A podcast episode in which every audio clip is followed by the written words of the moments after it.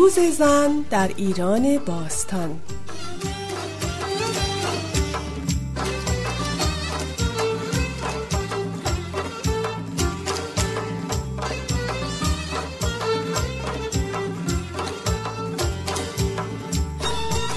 روز سپندارمز یا پنجمین روز اسفند ماه در ایران باستان به روز زن و جشن زنان اختصاص داشته. در همین رابطه گفتگویی داریم با دکتر جلال خالقی مطلق استاد دانشگاه ایرانشناسی هامبورگ که جستاری نوشتن به نام مردگیران جشن بهاری زنان.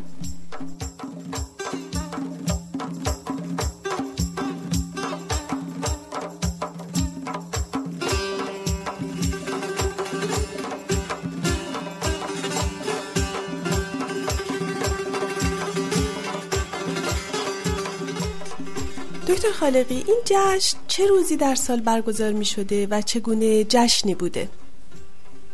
از کنم بر طبق گزارشی که ابوریان بیرونی خارزمی که در اواخر صده چهارم هجری و اوایل صده پنجم هجری زندگی می کرده در دو اثر خود به زبان عربی با عنوان آثار الباقیه و قانون مسعودی و همچنین در یک اثر دیگر خود با عنوان تفهیم که به فارسی نوشته مرد گیران را در روز اسفندارمز از ماه اسفندارمز یعنی در پنجم اسفند جشن می گرفتن بر طبق خبر بیرونی. و در همون زمان بیرونی یک مورخ دیگری داریم به نام گردیزی. یک کتابی به زبان فارسی تعلیف کرده با عنوان زین الاخبار. همین خبر رو آورده و او هم روز پنجم اسفندار مز را ذکر کرده. هر دو مورخ یعنی بیرونی و گردیزی می نویسند که اسفندار مز فرشته نگهبان زمین و فرشته نگهبان زنان پاک دامن و شوهر دوست است. و زنان در این روز خواهشها و آرزوهایی از شوهر خود داشتند. ولی گردیزی اضافه می کند که زنان در این روز به مراد خود مرد گرفتندی. و نام این جشن هم مردگیران بوده و مستگیران دستبرد کاتبانه. بنابراین این روز در واقع بیشتر روز همسرگزینی برای زنان بوده. در هر حال این جشن در همون زمان بیرونی گویا فقط در اصفهان و ری و دیگری شهرهای پهله یعنی در ماد قدیم رواج داشته متاسفانه در ایران امروز از این جشن هیچ گونه اثری بر جای نمونده چه نشانه هایی از این جشن در آثار تاریخی و ادبی فارسی بر جای هست؟ متاسفانه در آثار تاریخی و ادبی دیگر غیر از آنچه آثار بیرونی و گردیزی است مستقیم از این جشن نامی ما نداریم ولی نظامی گنجهی در کتاب شرفنامه خود یعنی که کتابی که بخش از اسکندرنامه است از یک جشنی نام می‌بره که در اون جشن دختران شوهر نکرده در روزی از نوروز آزادی بیشتری داشتند. تا آنجا که حتی شهر را به تصرف خود در می آوردند.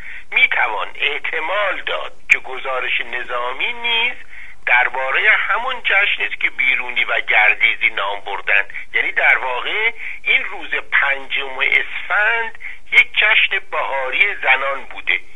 در آثار دیگر نیز ما یک نشانه های از یک جشن بهاری زنان داریم. مثلا در شاهنامه در آغاز داستان بیژن و منیژه سخن از یک چنین جشن بهاری زنان است.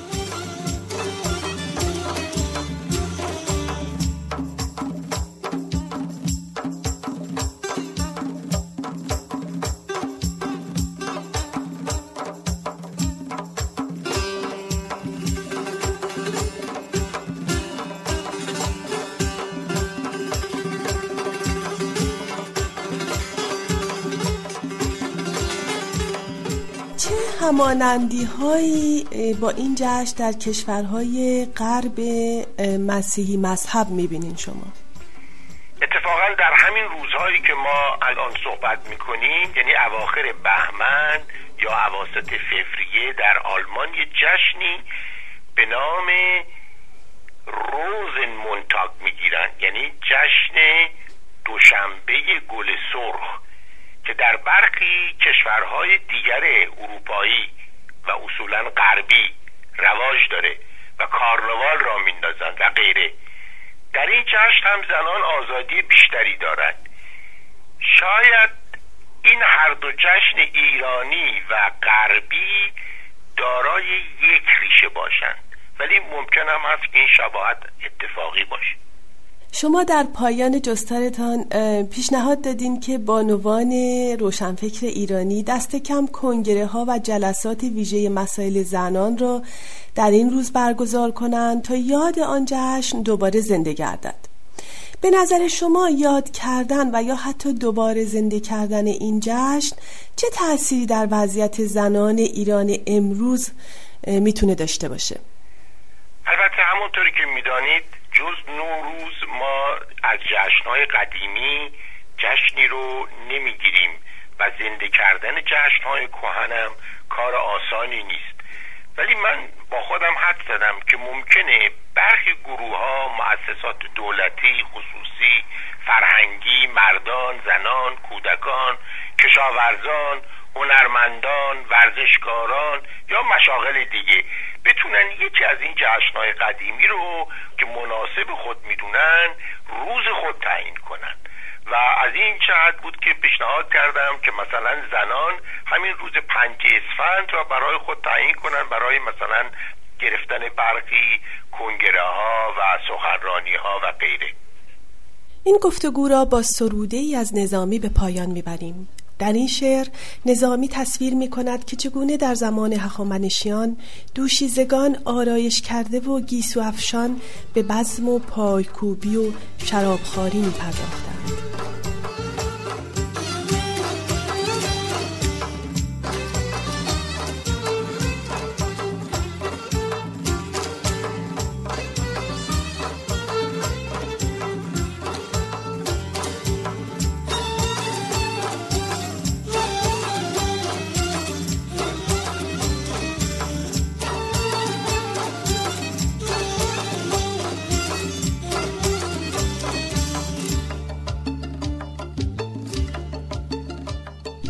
به نوروز جمشید و جشن صده که نو گشت آین آتش کده ز هر سو عروسان نادیده شوی ز خانه برون تاختندی به کوی.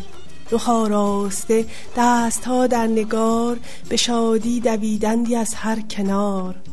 مغان می لل برداشته به یاد مغان گردن افراشته ز برزین دهقان و افسون زند برآورده دودی به چرخ بلند. همه کارشان شوخی و دلبری گه افسانه گویی گه افسونگری. جز افسون چراغی نیفروختند جز افسانه چیزی نیاموختند.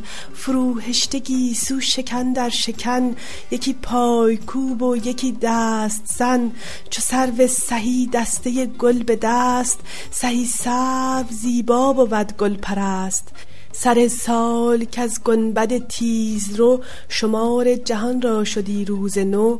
یکی روزشان بودی از کوی و کاخ به کام دل خیش میدان فراخ.